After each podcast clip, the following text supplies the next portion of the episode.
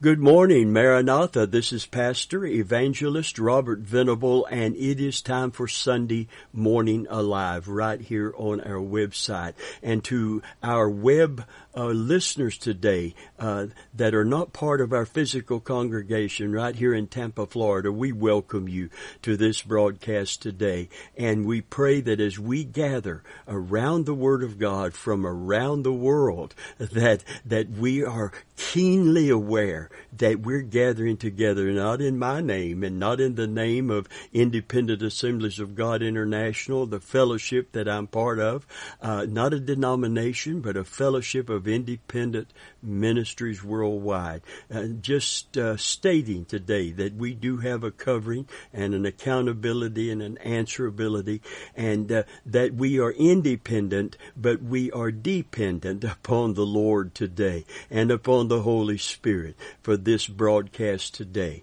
Amen. And upon the Word of God for our source of information and guidance. Praise God. So today as we gather, two or more gathered in His name, there am I in the midst of them. Lord Jesus, I just thank you today that you are with us. Holy Spirit, I thank you that you're going to take the Word, you're going to plant it in good ground hearts, and it's going to bring forth fruit.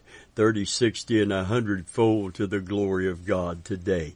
Amen. We're going to talk to you today about following Jesus to vanquish every enemy. I want to say that again. Following Jesus that we may vanquish every enemy. Following Jesus to vanquish every enemy. A simple statement, but it is so absolutely essential to our victory today. Amen. If you have your Bible, just turn with me to the Psalm 23, the shepherd psalm. God is a shepherd in the Old Testament, the Old Covenant, and Christ is a shepherd king in the New Testament today. And that's why the psalmist is using as a shepherd himself an analogy of how God cares for us and how he provides for us in Psalm 23. The Lord is my shepherd. I shall not want. Amen. Or as Brother Schambach used to say, the Lord is my shepherd. He's all I want. Glory to God. Because He provides for every need of our life. In verse 5, it says this. It says, Thou preparest a table before me in the presence of mine enemies. Thou preparest a table before me in the presence of mine enemies. Now I want to read from uh, a Bible scholar uh, that understands uh, this shepherd psalm and the shepherd analogy today. And here's what he says, and I'm in complete agreement from my own studies of shepherds and the sheep and the way that they cared for them and how David was communicating as a shepherd king. Listen, Contrary to what many commentators say, David does not at this point change the imagery from a sheep in the flock to a guest in a tent. As both Philip Keller and Stephen Haboush point out, the tables are flat, well pastured areas in the plateau country. Before the sheep could be grazed on them, they had to be prepared. Poisonous shrubs and weeds had to be eradicated. It had to be beaten clear of snakes, vipers, nests, and the like.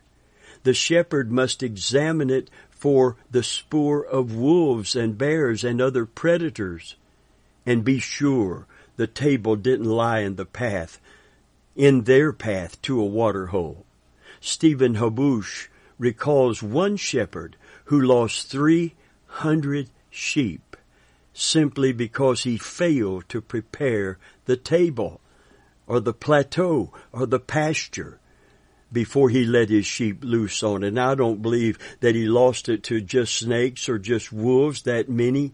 I believe he probably lost it to those poison shrubs that he did not make sure we're not growing in that pasture land.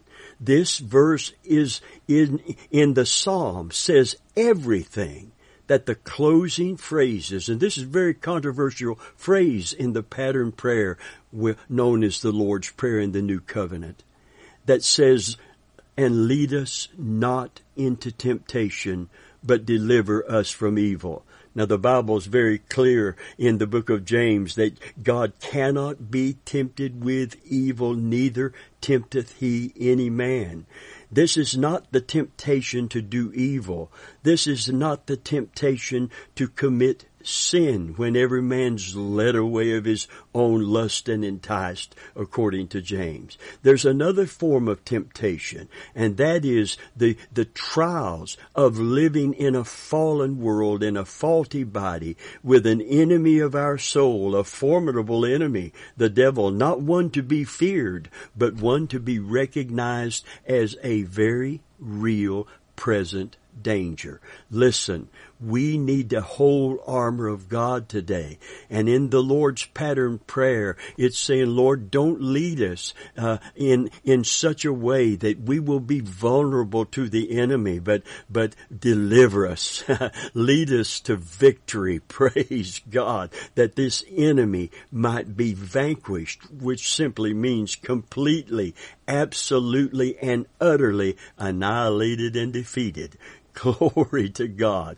God leads us to safety from danger and assures us of victory.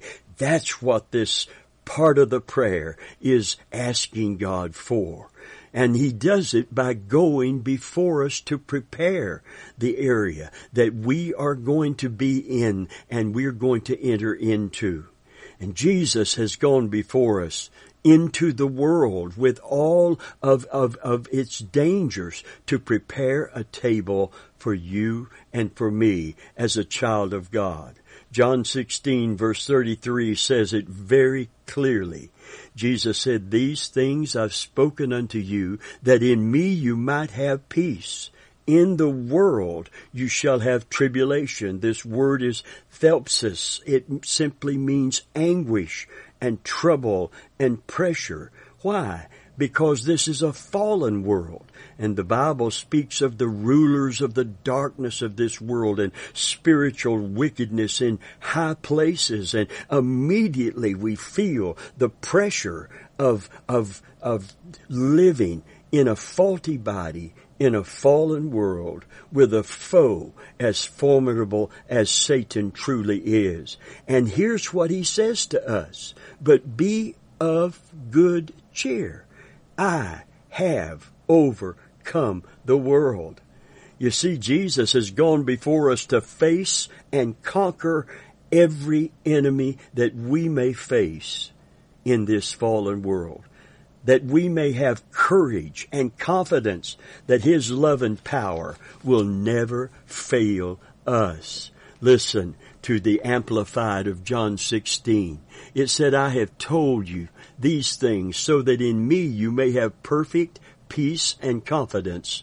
In the world you'll have tribulation and trials and distress and frustration, but be of good cheer. Take courage. Be confident, certain, and undaunted, for I have overcome the world. I've deprived it of power to harm you and have conquered it for you. Glory be to God. Listen, if this, I've said it before, I'm going to say it again. And I, I, I, don't mean to be, you know, trite or I don't mean to be trivial, but if you don't have on your shouting shoes, you need to buy yourself some because this kind of promise from Jesus, who is the great shepherd and the good shepherd of the sheep, who has gone before us. Let, let, me read that again. Be of good cheer, take courage, be confident, certain, and undaunted. For I have overcome the world. I have deprived it of how, power to harm you and have conquered it for you. See, he's not leading us into that that kind of temptation, but He's delivering us from evil by going before us because He's overcome by going before us and preparing a table in the presence of our enemies. We overcome. We claim the mighty victory of our shepherd king. And that's why 1 Corinthians 15, 57 and 58 is written in light of Jesus' victory over death, hell, and the grave and the devil himself. It says in verse 57, but thanks be unto God, which gives us the victory through our Lord Jesus Christ.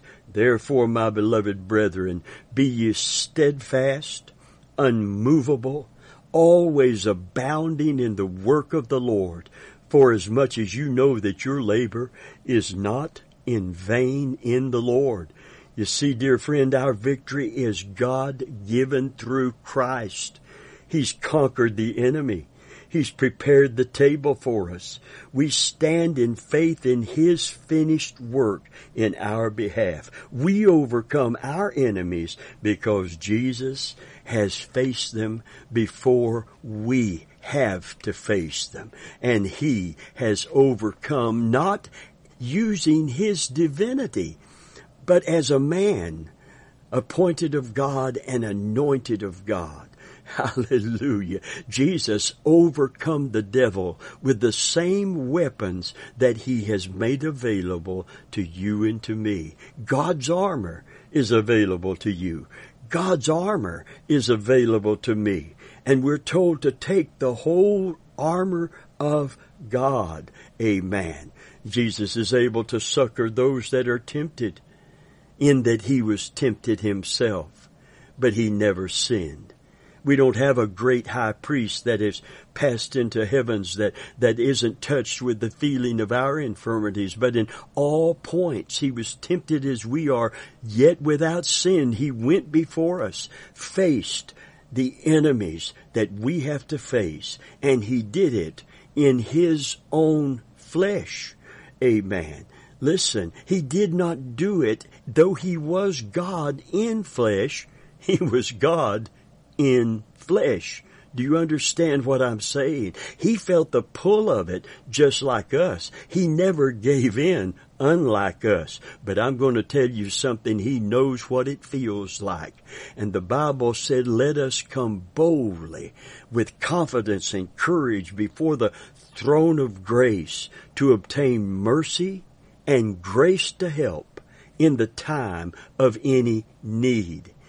It goes on to say that in that he was tempted in another portion of scripture himself, he is able to succor or give help and aid to those who are tempted. Praise God. And that involves temptation to fear, temptation to doubt, temptation to, to question God's love and, and, and His sovereignty. Listen, friend, Jesus has faced and overcome everything that we could possibly face living in faulty bodies in a fallen world. And he has overcome.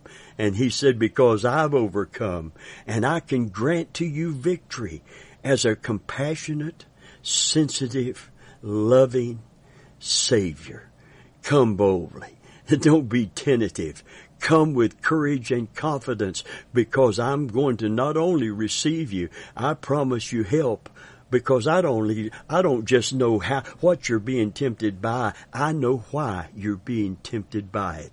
And I have overcome it and I can give you that victory and show you how to overcome it. Just follow me. Glory be to God. Our victory is a God given victory. Praise God. Hallelujah. I'm so glad to know that Jesus loves me and that Jesus knows what I face and what I go through. Aren't you glad to know that today? Hallelujah. Listen, after after the the many uh, horrific incidents that are taking place around the world, uh, there is a term that's being used: the pandemic, the earthquakes, the the terrorism, the the unrest of nations, the the murders, the political uh, hatred, all of the things that are affecting us today. There's a term that is used by sociologists and psychologists, and it's called anticipatory anxiety.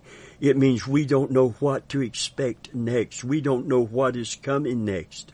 But aren't you glad that our shepherd king has gone before us to prepare a table so that we can have courage and confidence in the future without even knowing what may be coming next.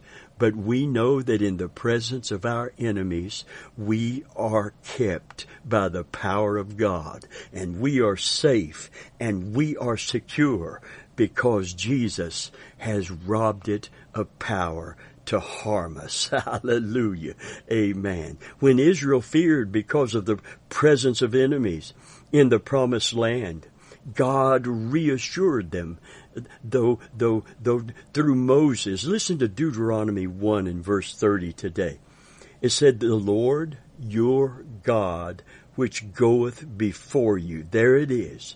Hallelujah.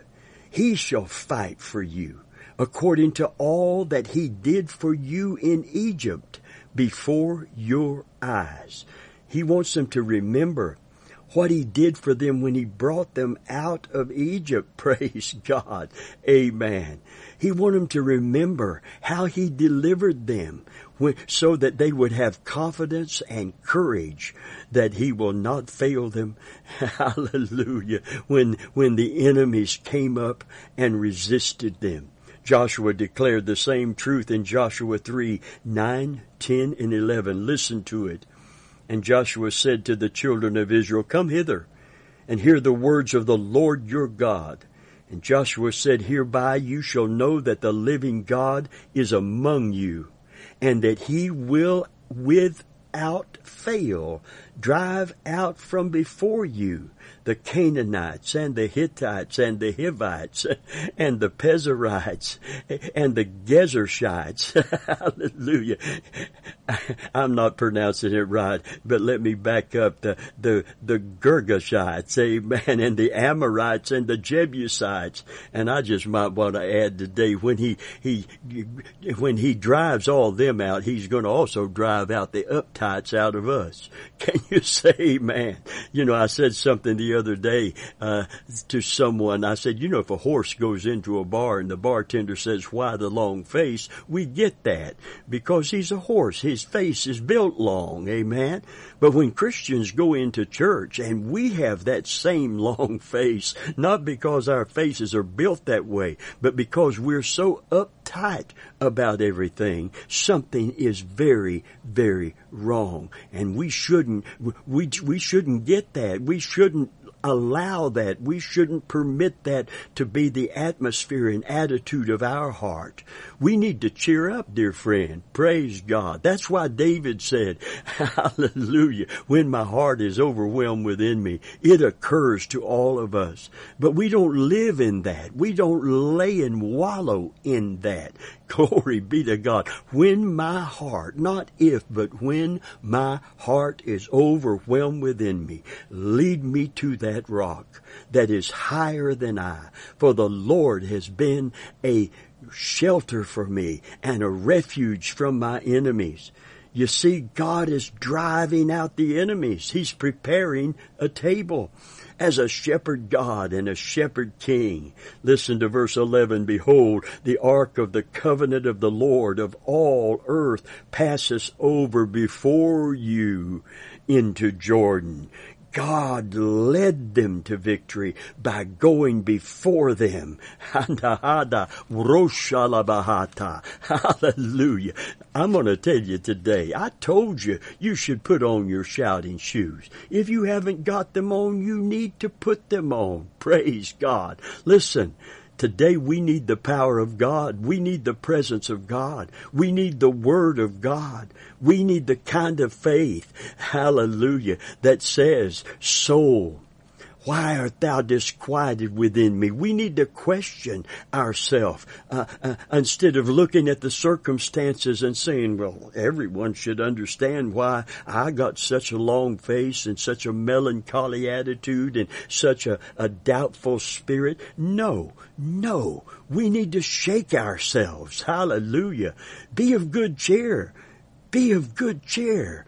I've robbed the world of power to harm you. You're not going to fail, fall, and I'm not going to fail you. So cheer up.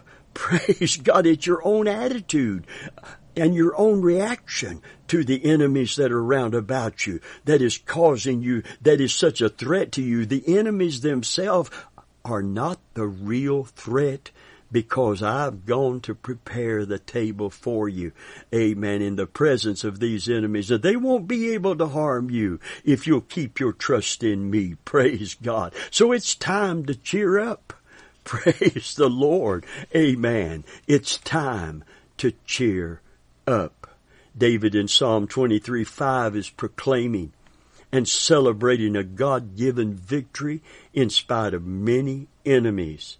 Listen, David celebrates victory in 2 Samuel 7, 22 through 24. Listen to it. It said, Wherefore thou art great, O Lord God. There's none like thee. Neither is there any God beside thee, according to all that we have heard with our ears. And what one nation in the earth is like thy people, even like Israel, whom God went to redeem for a people to himself, and to make him a name, and to do for you great things and terrible for thy land before thy people, which thou redeemest to thee from Egypt, from the nations and their gods. For thou hast confirmed thyself thy people Israel to be a people unto thee forever, and thou, Lord, art become their God. Oh, when God starts talking possessively of you, and we start talking possessively of Him, we are His people. He is our God. God's people have always had enemies. God's promise have always been opposed. But that's okay because God's presence is always with us, isn't it? And God's Spirit always goes before us to assure us of victory. Christian peace is found in the presence of a person, not the absence of dangers. I want to say that again. Amen. Christian peace is not found, is found rather in the presence of a person, not in the absence of danger. When sheep were transferred from their winter to their summer pastures, they had to be led through really wild terrain many times. Once again, Stephen Haboush, himself a shepherd for many years in Palestine, says in his book, My Shepherd Life in Galilee, of some dark valleys, 500 feet or more below sea level, where even he dreaded to take his sheep, he said. Uh, uh, robbers use them as ambushes and wild animals lay in wait in the shadows. My sheep, he wrote, would sense danger, gather closely to my side, my continual calling and the sense of my presence gave them confidence and, and assuaged and allayed their fear. what a marvelous, wonderful comment on the companionship of Jesus Christ with us in all of life's challenges and ordeals. My continual calling to them literally here by their names, and the sense of my presence gives them confidence and assuages and allays their fear. Christ is calling to you, John. Christ is calling to you, Jeremy. Christ is calling to you, Alice. Christ is calling to you, James. Christ is calling to you, Alicia. and Latasha, Tasho, I call you. Glory be to God. God's got a pet name for you. Amen. You're God's sheep, the children of His pasture. He has gone before you. Christ has gone before you. Christian, it's time to gather closely to our shepherd king. Then we'll have nothing to fear. Then we will have nothing to fear. He hath prepared for us a table. Glory be to God. Jesus, our shepherd king, has prepared for us a table and he is committed to us completely committed to us. John 10, 10 and 11 in closing this morning. Jesus said the thief comes but to steal, to kill, and to destroy. I'm come that they might have life and that they might have it more abundantly. I am the good shepherd. The good shepherd giveth his life for the sheep. Praise God. Hallelujah. The word for good is the phrase, in the phrase good shepherd. It's not the usual word for good in the New Testament. The usual word is a Greek word which describes moral quality. But here the word is a different Greek word. A word that means not merely a, a person is good, but in his goodness, beautiful. It denotes a quality of winsomeness, of loveliness and beauty. I am the shepherd, beautiful. Hallelujah. We used to sing that song as a chorus of worship that Keith Green wrote and sung unto the Lord. Oh Lord, you're beautiful. Your face is all I see. And when your grace is upon this child, your love abounds to me. Oh Lord, you're beautiful. Uh, David said it of old, I want to inquire in your temple and behold your beauty. One thing I get singular in what I'm seeking from you, God. I want to inquire in your temple and behold your beauty. Hallelujah. The goodness of God makes him so beautiful. Praise God. There's more than faithfulness in him. There's more than even virtue in him. There's more than even all truth in him. There is beauty in him. Praise God. David was captivated by God's beauty, God's goodness. And this quality and virtue in God's character consumed David's heart. He said, though in Psalm 27, 3, 4, and 5. Though a host should encamp against me, my heart shall not fear. Though war should rise against me, in this will I be confident. One thing I've desired of the Lord, that will I seek after, that I may dwell in the house of the Lord all the days of my life, to behold the beauty of the Lord, and to inquire at his temple. For in the time of trouble, uh, tribulation in this world, he shall hide me in his pavilion. In the secret of his tabernacle shall he hide me. He shall set me upon a rock. Hallelujah. Praise God. Sometimes, observes William Barclay, in a village or town, people speak of the good doctor when they speak of him that way, they're not thinking only of his efficiency and skill as a medical practitioner. They're thinking of the sympathy the kindness, the genuine heart-warming care he has for his patients, which make him not just their doctor, but their friend. The Lord Jesus is altogether lovely, the fairest of ten thousand, who else inspires songs like Jesus, lover of my soul, pardoner of my sins, and friend indeed, keeper of the garden of my soul. Hallelujah.